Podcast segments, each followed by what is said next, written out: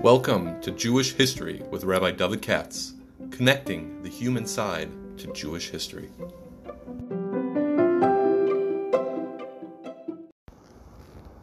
For sponsorship opportunities or to support this podcast, please visit our donate page at www.support.rabbidavidkatz.com.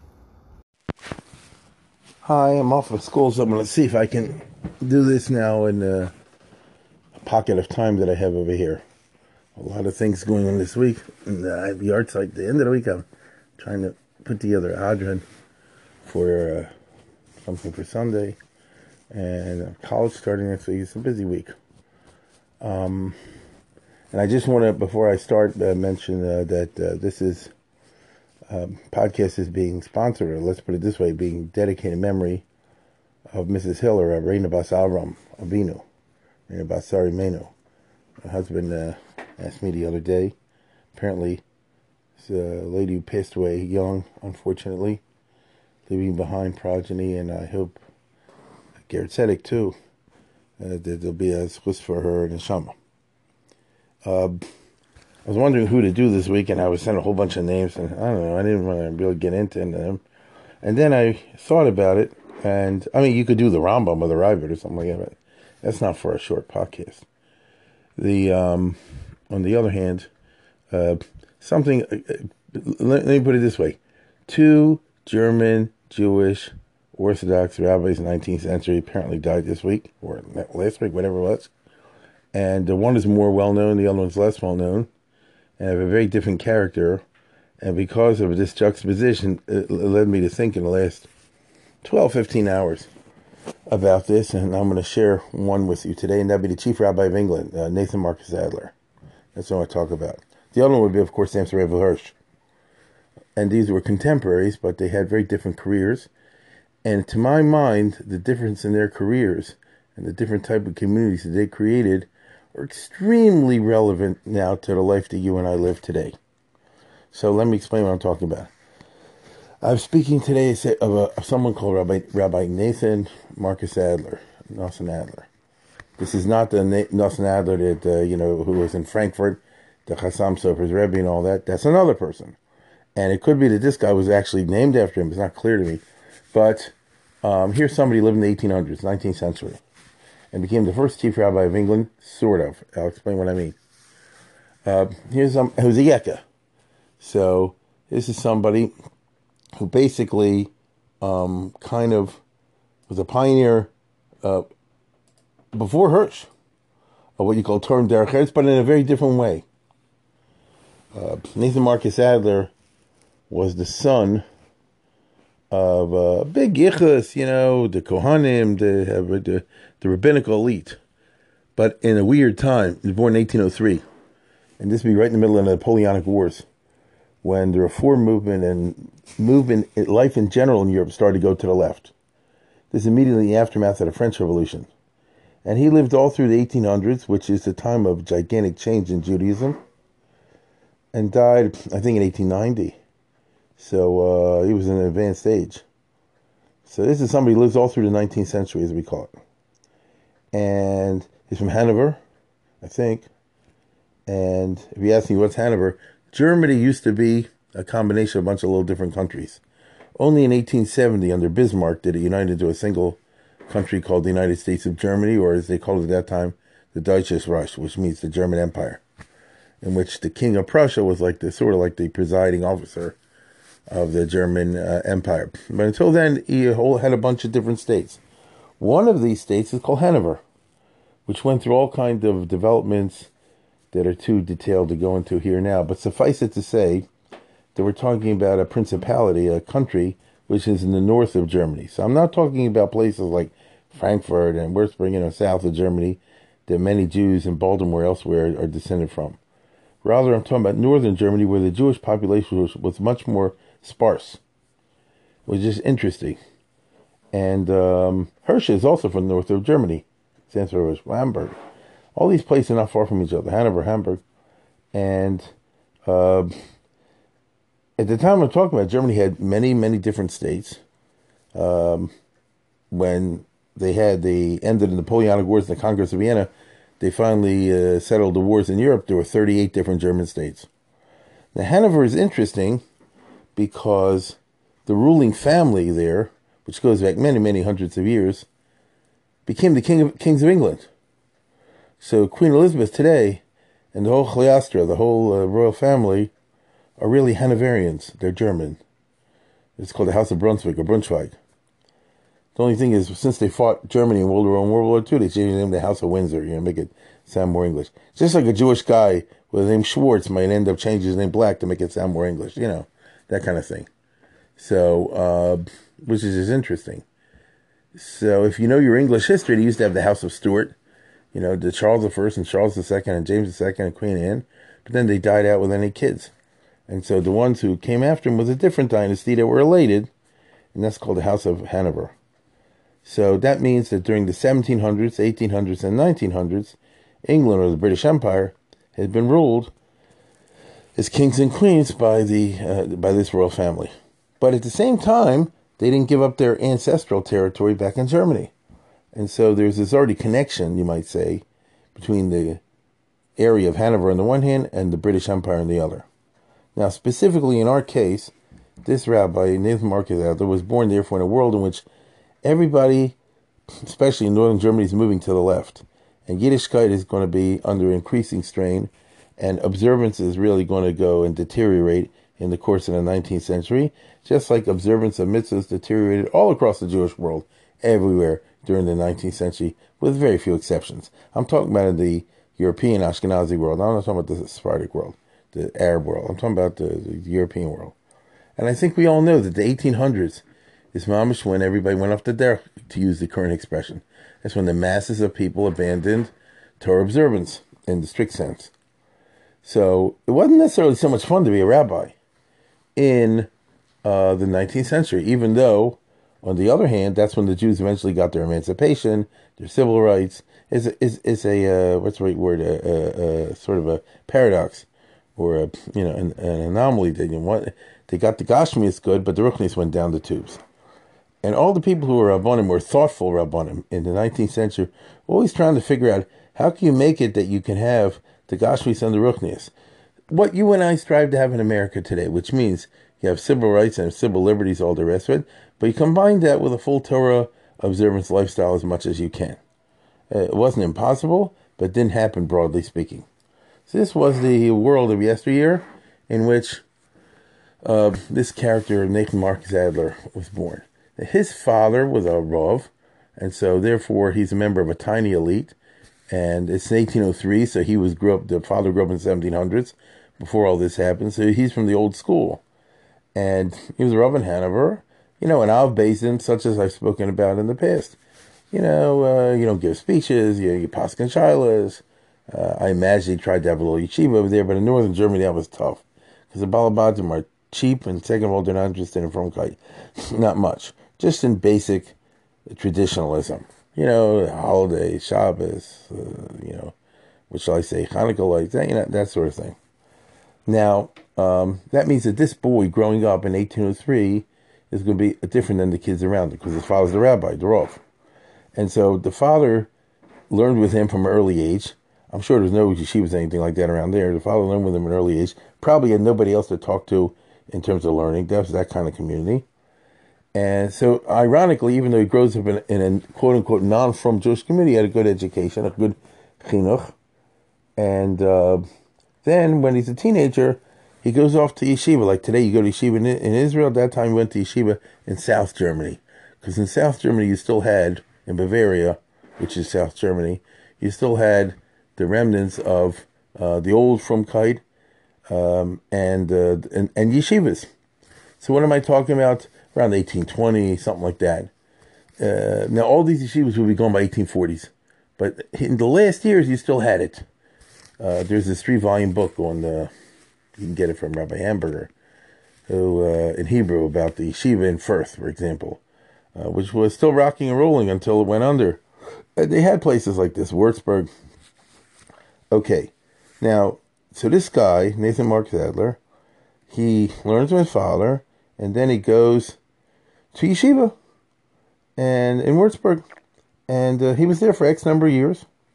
So he had, even though it was in modern German times, he had a very frum upbringing, and uh, he seems to be good in learning and all that sort of thing. Who's he friends with? The one who later on became the, you know, Bamberger, the one who became the Würzburger Rav, you know, the Yeshiva Shechever, as they would say today. However, as time proceeds, when he gets to be, he's born 1803, so by the early 1820s, he's be 20 years old. So he can see if anybody wants to go and have a career in Rabbanus or anything connected with that, uh, you're not going to get anywhere in Germany uh, unless you have a secular education as well, or to use modern expression, until you get a PhD. And he's more or less the first guy, or one of the very first, that did this before Hirsch, because he's five years older than Hirsch. And uh, so what he did was, uh, he went to uh, a number of places, and eventually, you know, he knows he got himself a secular education, up to the point of a PhD in one of those German universities. I think Erlangen. It doesn't matter which one. And so here's a guy in the late 1820s. So that would mean, let's say, he's approximately 25 years old, something like that. And now he's a, a he has a smicha, you know, from the yeshiva, which he did get, and uh, now he's a doctorate. So the PhD is, is not necessarily to become, to turn you into a doctor of philosophy and start writing German philosophy books. It's more to show you you're not a behemoth, because in in the uh, world of the 19th century, uh, to the goyim, if you have a secular education, you're a behemoth, and to the Germans, balabatim, they're affected by that. And so they see a rabbi with, with, with without a, a, secular education is a, a, tremendous loss of respect. Mashenkin, if you have the PhD, then it's a tremendous gain in respect. Because then what you say is, the guy's age, educated uh, and culture, and Alpha became, he wants to keep Shabbos. That's interesting. You see, so the, the paradox that was presented or has certainly like a romantic appeal to it. The guy has a college education. He's uh, has more advanced education than, than the Balabatim and many Christians as well because not that many people went to college, to the university anyway. And uh, nevertheless, he wants to be an Orthodox rabbi. So he, if I remember correctly, tried to get positions. It didn't work out so well. But uh, he moved back to Hanover, where the government in Hanover was a funny situation because, as I told you before, it's the same royal family like in England. And so historically, the King of England was also the Prince of Hanover and after 1815, it became the Kingdom of Hanover. So the King of England is the King of Hanover. But the King of England in 1815 was nuts. I mean, insane. I'm talking about King George III, the guy who um, was the King of England at the time of the American Revolution. He literally went insane. This is W. Dua. And uh, didn't they make a movie or something, The Madness King George, something like that? He, he went insane. And his royal family was momish dysfunctional you think you got stick now with the royal family of England, you know, with Prince Charles and I don't I don't follow them all. Is Diana still around? You know, so the uh, Prince Harry. You know, they always like to to hawk with uh, all the uh, royal family and all their shenanigans. Is nothing near to how bad it was the royal family in England in the early 1800s. They were beyond dissolute. They were beyond disreputable. Oh my goodness, my goodness! The Prince Regent and George IV and William IV it was a, Queen Victoria brought back, uh, what shall I say, uh, decorum and respectability to royal family, and she became the epitome of tznius and all that, as I think everybody knows. Even today, you talk Victorian, you know, means very uh, uh, but it wasn't like that before then. I can tell you that right now. So the royal family was in tremendous disrepute, and as part of a disreputable lifestyle, they didn't have any kids. A lot of them didn't get married. They just had mistresses and all this kind of stuff. And uh, it was a bad news scene. So where am I going with all this? The King of England, therefore, uh, when Hanover became a kingdom, so uh, it, it, formally it's the King of England, but really it's he always gave it to a relative to run the place called the Viceroy. So this rabbi, Nathan Marcus Adler, this uh, comes to Hanover when now it's a kingdom, and the government wants to organize all the religious communities that they should be, you know, yakish, that is to say, top down and uh, and neat and uh, you know uh, systematic and all that sort of thing. No, it's the opposite of Orthodox Judaism, and so uh, even though his father was the Rav, he became like the chief rabbi, and he was higher than the father. If you you understand what I'm saying, as far as the government is concerned. And what is their job of, of a rabbi as far as this Gaisha government is concerned? He should be like a minister, you know, like a Protestant minister. I don't mean a bad way. What do you mean by that? Uh, you know, deliver sermons, uh, preach morality, run Sunday schools, charity things, not like a Rov.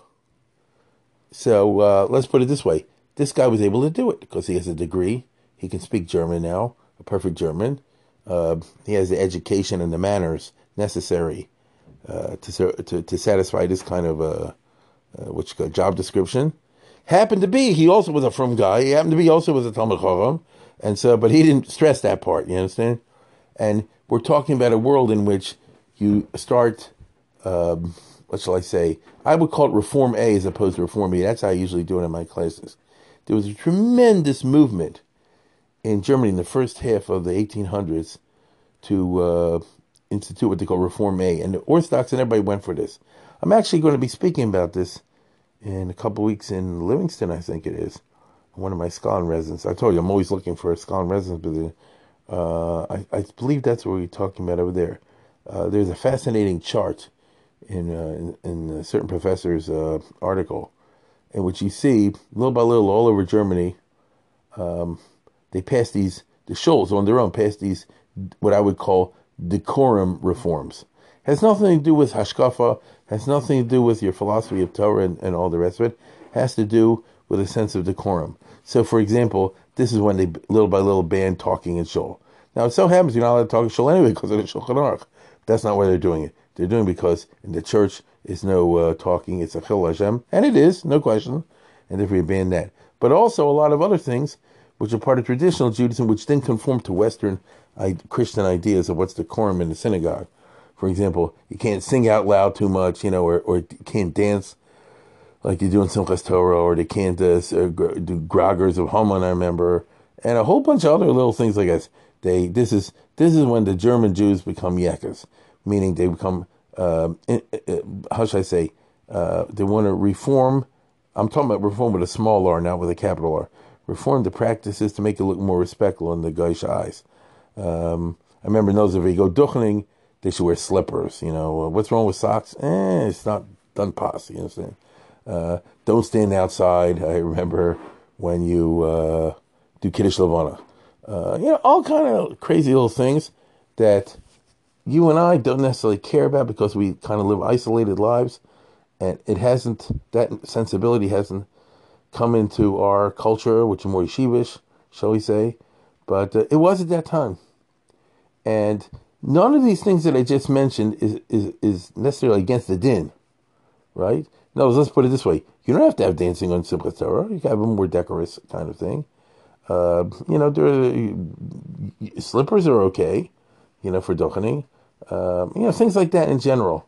Uh, can you have a choir? Oh, well, every church has a choir, so you have to have a choir. Jews actually had choirs in the old days, but consisting of two. Now they want a more formal choir like church. Well, it's not against the din, you know, per se.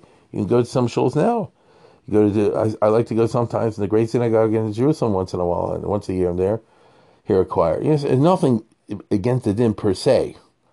Uh, but it bespeaks an entire attitude in which you want to make the Judaism, at least in the externals, more conformable. The rabbi should wear a robe with one of those hats, the miters, as they call them, the birettas. Well, it's not against the din exactly, you know.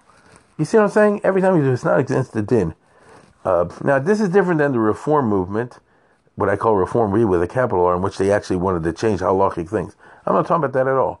I'm talking about things that the Balabatim are pushing that will make it quote unquote more respectable. So he comes out of this uh, tradition, and he was smart enough to see they got to go along with this. He probably really felt that way, and so he transformed the rabbinate into this kind of uh, modern and semi-Protestant kind of business in which the main thing is uh, the speeches and the sermons and the lectures. Although he was a frum guy, and if he could find five or six guys together to make a chevra shas, he did do so.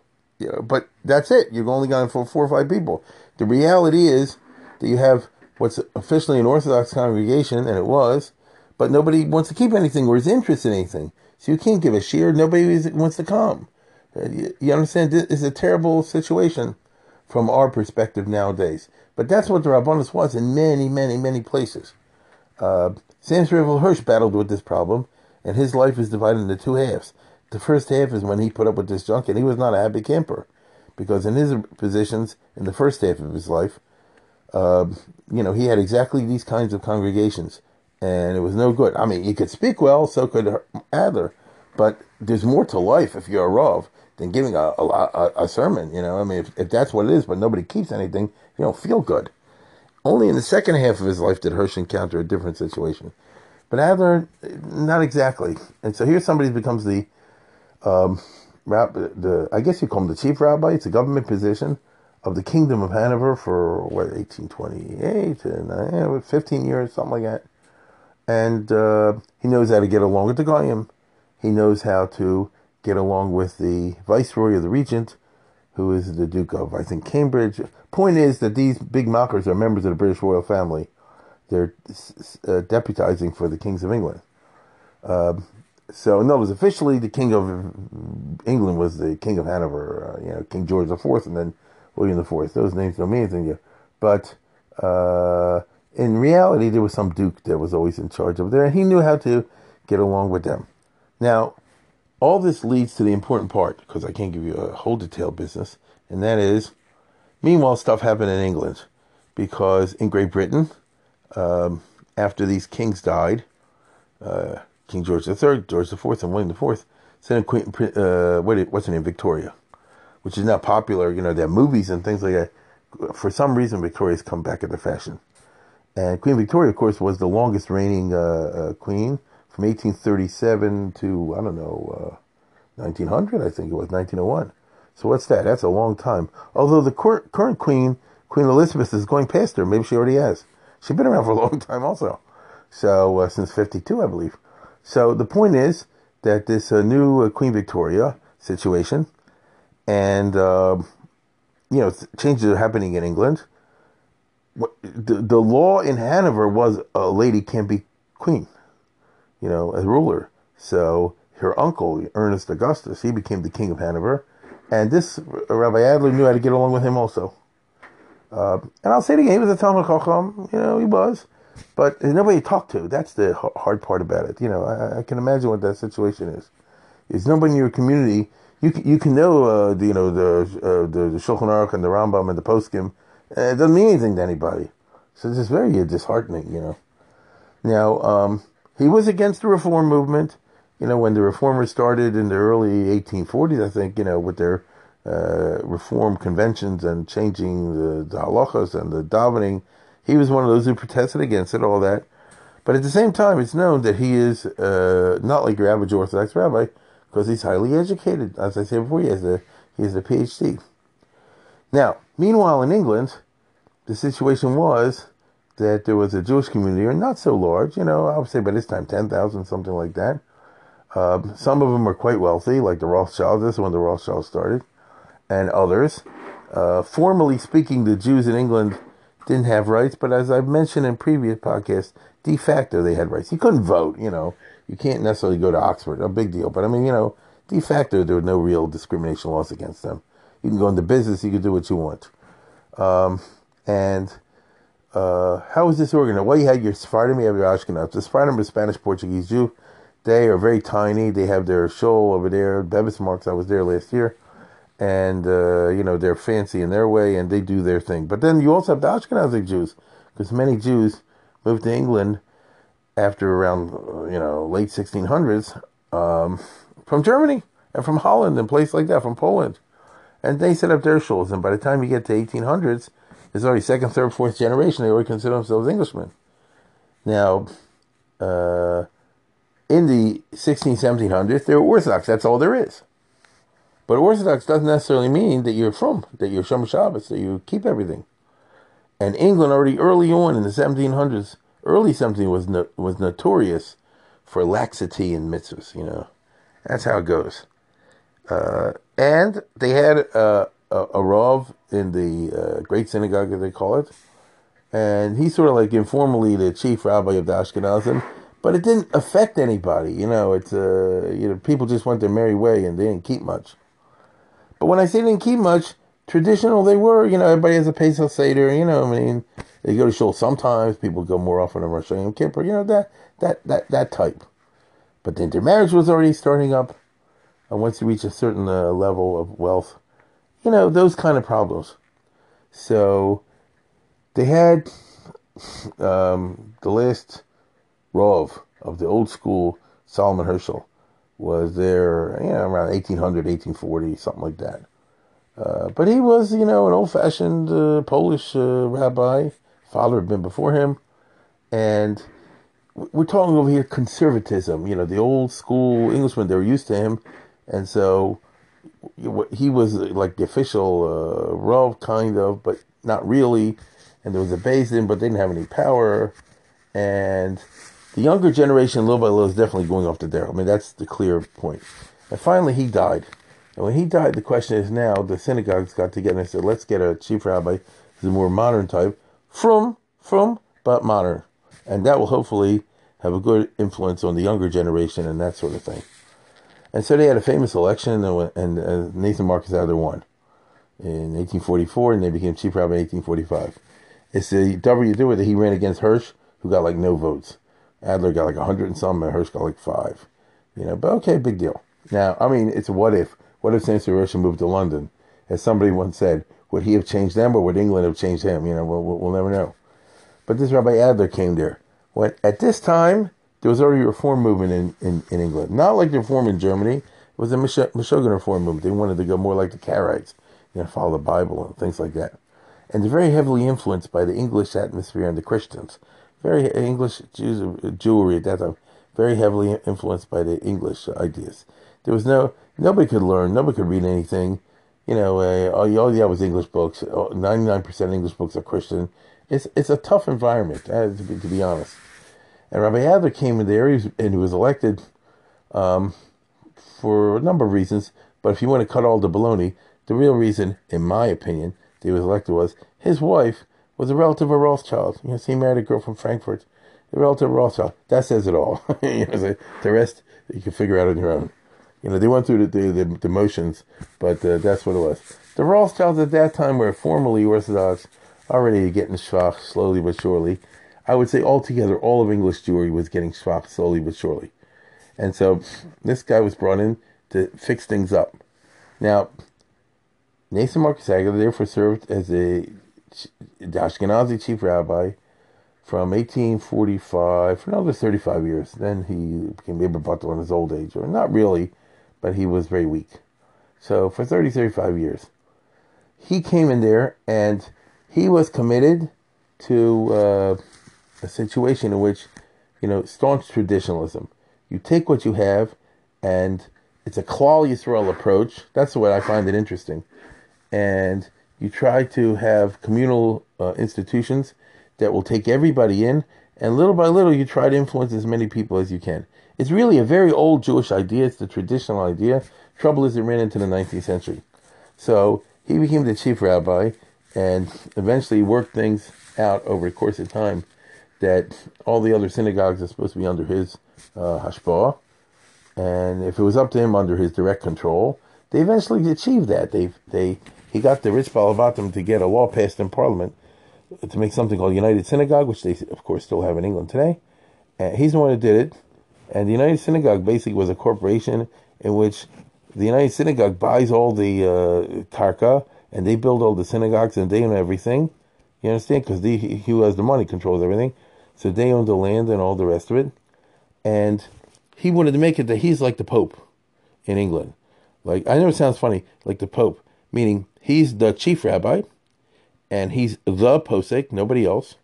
And he has the final say in all religious matters. And they wrote the, in the Constitution this way. And the only thing he couldn't do was put people in cherem. That was already out of fashion in the 19th century. He wanted it because he was old fashioned, but they wouldn't do it. And um, to the degree possible, he wants to have control over the religious side of life in English Jewry. Now, why did he want to do that? For the best of reasons. I'll just say in two two words: Gittin and kedushin. You understand? Gairus. The, the things that that are um, let's just say non-negotiable.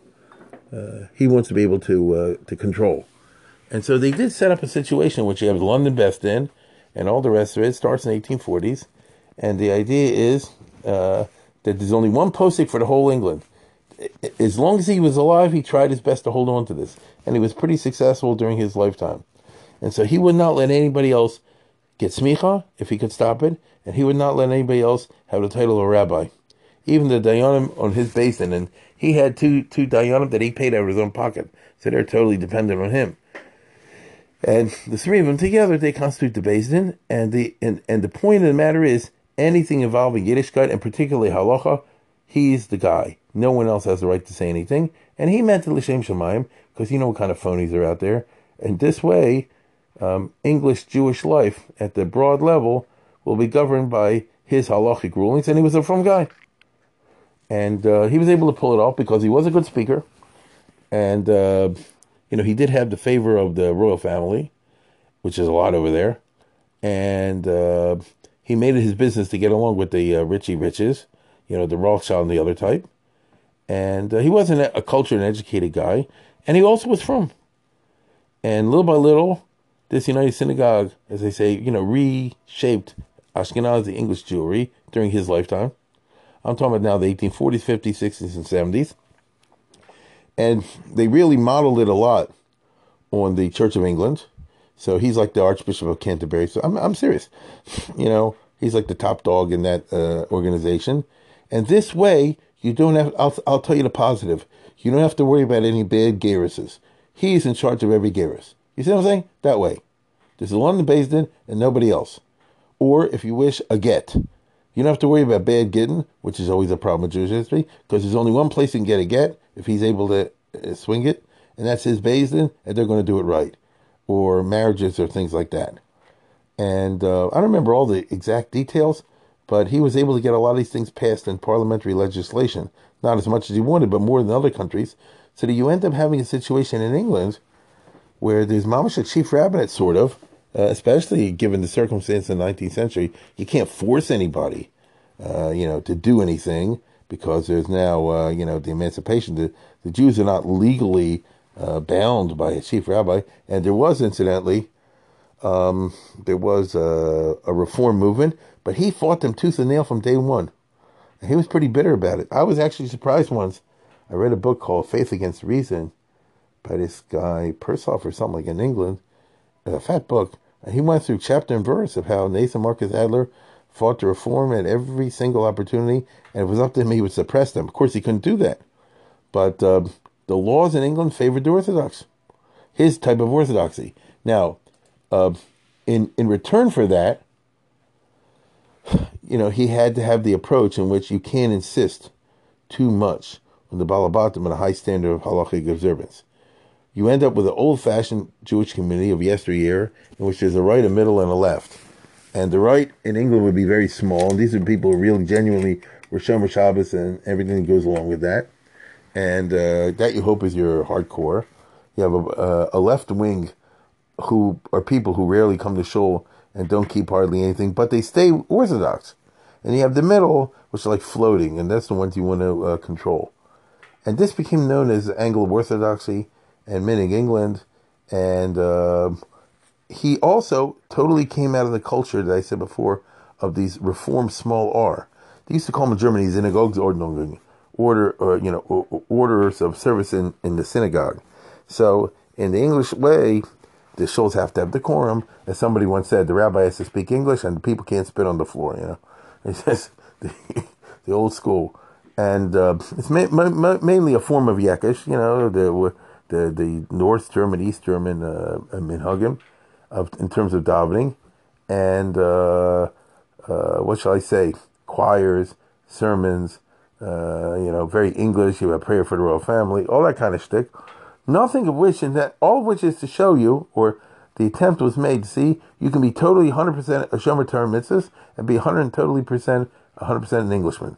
And that, that, that was the assault. And, uh, and if you do that, then what do you need reform for? That's the point I'm trying to get across.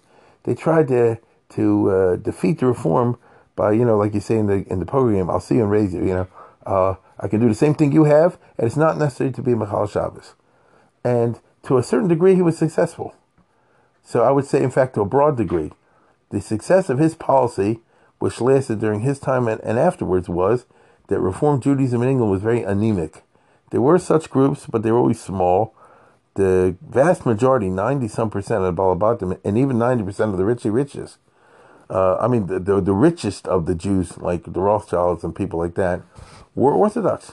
Now, don't tell me you would eat in their house, you know, you know but they were Orthodox. And uh, you end up with this English eccentricity, but it was uh, according to the din. And in his time, there were once in a while shoals that try to push things to the left. Can we eliminate this from the dominant? Can we change here? And he would say no. And since England was in the process during that time of expanding worldwide and creating the great English Empire of Queen Victoria's time, you know, the what did say, the sun doesn't set in the British Empire, which was true. So Jews were forming communities in Australia and South Africa and all kind of places around the world, Singapore, whatever. And he was the posek. That's the way he wanted it. You understand? If you're going to get a psak, let it come from me because I'm a frum guy and I, I and I know how to pass games. The Talmud Chacham he was, you know, and uh, that way it's not going to be from people who are, uh, you know, uh, what shall I say, um, you know, reform or something like that, or uh, claim to be Orthodox. That's a problem you have nowadays in America. You claim to be Orthodox, but really not, and uh, you know it'll be genuine. And this is the model of control. You understand that if I control everything, they can't go out bad because I'm the one in control. And since I'm frum, everything will be fine. Or at least let's put it this way, it won't be unfine. And he was fairly successful in this. And therefore, during his day, during his career, from all over the British Empire and the English speaking world, he got the shilas. Let me put it this way. In the United States of America, even though not part of the British Empire, but if you're talking about the 1840s and 50s and 60s, that sort of thing, when they had some big shilah, most of the time they sent it to the chief rabbi of England. You know, questions from New York City, Philadelphia, from Richmond and so forth, they sent it to London to the to the British chief rabbi, and you know he always gave an answer that was uh, balanced because he's not stupid. You can't expect him to go too far. On the other hand, it's within the bounds of halacha. So it's just very interesting. I remember he wrote a letter to Australia of all places. You have to have a thing called a mikvah, and here's how you build. Here's the instructions how you build a mikvah. Australia in 1800, early 1800s, I was like still, you know, it's a nowheresville or New Zealand or these places. So it's just very interesting this model. The problem is with this is that it's you know uh, what's the expression a mile wide and an inch deep that you can't uh, you know get anything uh, real and passionate and deep in terms of observance and a vibrant Yiddishkeit because everything I just described until now is an indication of the fact that in the 19th century was the golden age of the bourgeoisie of the middle class. That's when the middle class took off and became the dominant group in, in Europe. And that means the Balabatim, the middle and the rich Balabatim. And they want to be the dictators. They want to be the little Hitlers. They want to, you know, have the say in how things go. And everything I just described in terms of decorum and uh, financial, uh, you know, organization, all the rest of it, it's very Balabatish kind of business. Uh, you know, you have to be practical. And therefore, there's a de-emphasis on the spiritual side of Judaism. We need a rabbi who's competent, who has a doctor, has a smicha, you know, knows how to paskin, and and you know the basin has to be run efficiently. The synagogue services have to run efficiently. The worst thing is if the synagogue services are too long. You know, there's nothing about the inner tochen, the the, the what should I say, the neshama. Uh, it's the it's the opposite of Hasidic or yeshivish or anything like this, in which you have a bren. This is where the chitzonius is all excellent, uh, but the inside is not. This was a great uh, complaint. And uh, it was true. And so the result is that the chief rabbinate that he set up and his son took over after him, and there's still a chief rabbi in England today, was successful in uh, thwarting reform. They never got anywhere in England. The official church of all the richy riches was the Orthodox one, but uh, it didn't generate among their clientele a, uh, real passion for Judaism or, or an intense engagement with Jewish texts or anything like that. And the result is, little by little, they all intermarried and assimilated. I mean, you know, this is what happened. And this, it was helpless against sociology, put it that way. Now let's compare this with Samson Raphael Hirsch. In the middle of his career, when he was in his 40s, he took a position of this small shul in Frankfurt. Well, but everybody there agreed to be Orthodox. And so he was able to build that shul, even though it's tiny compared to the British Empire, into something because everybody's frum, and therefore you try to make it intense, as intensely frum as you can. Even Hirsch was criticized because it wasn't yeshivish, but still, you know, it was pretty intense. I would say he was a genius in his way, and therefore they produced a very strong and vibrant uh, uh, Yiddishkeit. You and I today, we've lived through times, at least I have, uh, in which there's been a transformation from the traditional to the frum. Uh, the kind of synagogues that we're talking about over here, in which everything's run according to the din, but nobody keeps anything, they've all folded. Certainly in Baltimore, I'm sure where you live across the country, because it can't withstand the sociology.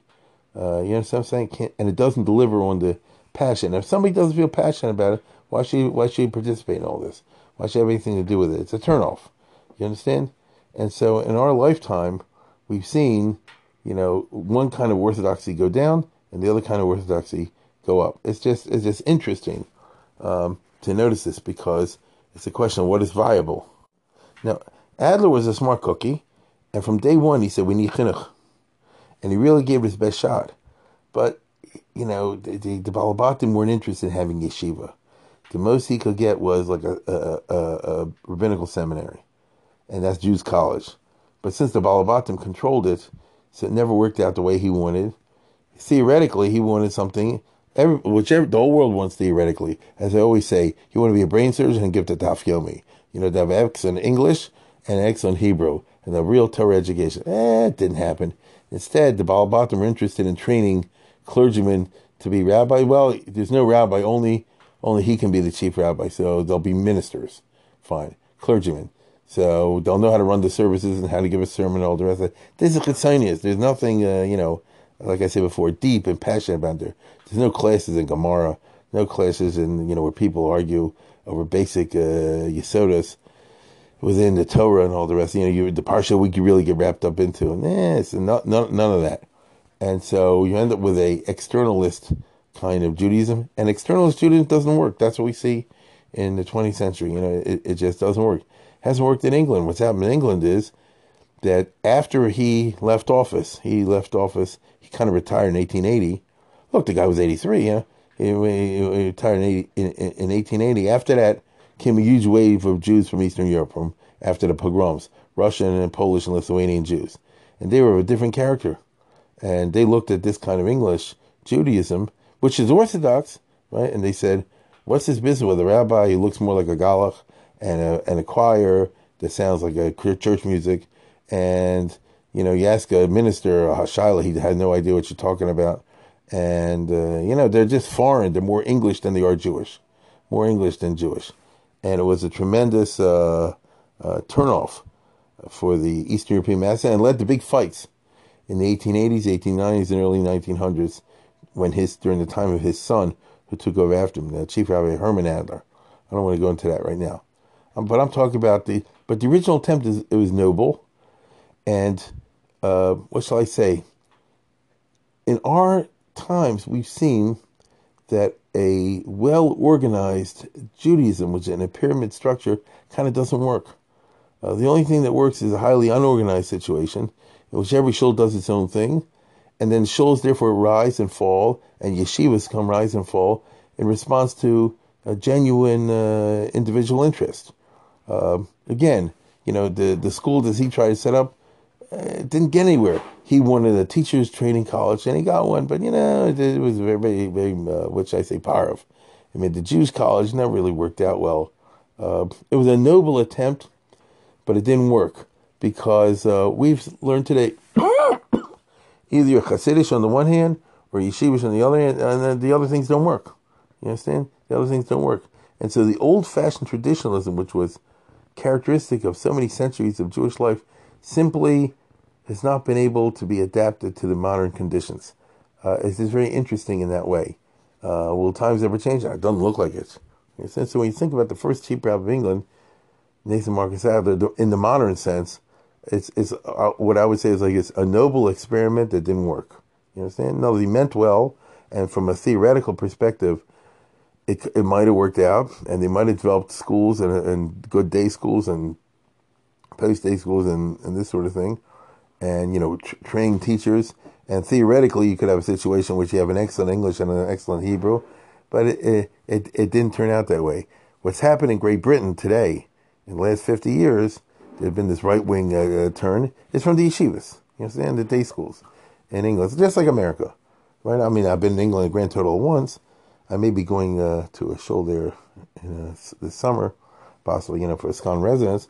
But uh, I don't know yet, uh, possibly. But, you know, you can see over there also, you have the, the kids that go through this kind of chinuch, and you have the kids that go through that kind of chinuch. And it's very hard to make, a, you know, the Nathan Marcus Adler uh, model work. Um, on the other hand, the uh, one had a funny history also. I mean, you know, it lasted while it was in Germany. It didn't last after that so well. So uh, to study or consider this person's biography and career is to study uh, important sociological realities of our lives today, which I don't think most of us give much attention to uh, because, you know, you're not historians, you're not sociologists, so why should you? But it's, it's, it's very, very interesting in, in perspective of what has worked and when, what has not worked. There still is a chief rabbi in England, as you know, that office is still there, but it, but it has trouble finding an identity, you know. The uh, yeshiva should don't need them, the non-frum increasing you're less interested in. And, you know, how do you, so you have to make it work in the middle. And, uh, you know, how does that work? So uh, Rabbi Sacks, you know, Jakobovits, all the others, I mean, you know, they're trying to find the right niche, which is, uh, which is really an interesting matter. Oh, I've, I've spoken for very long. I'll close up right now.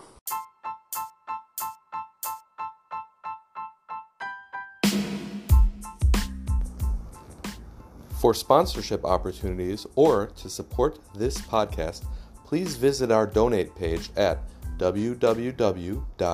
www.support.rabbidavidkatz.com.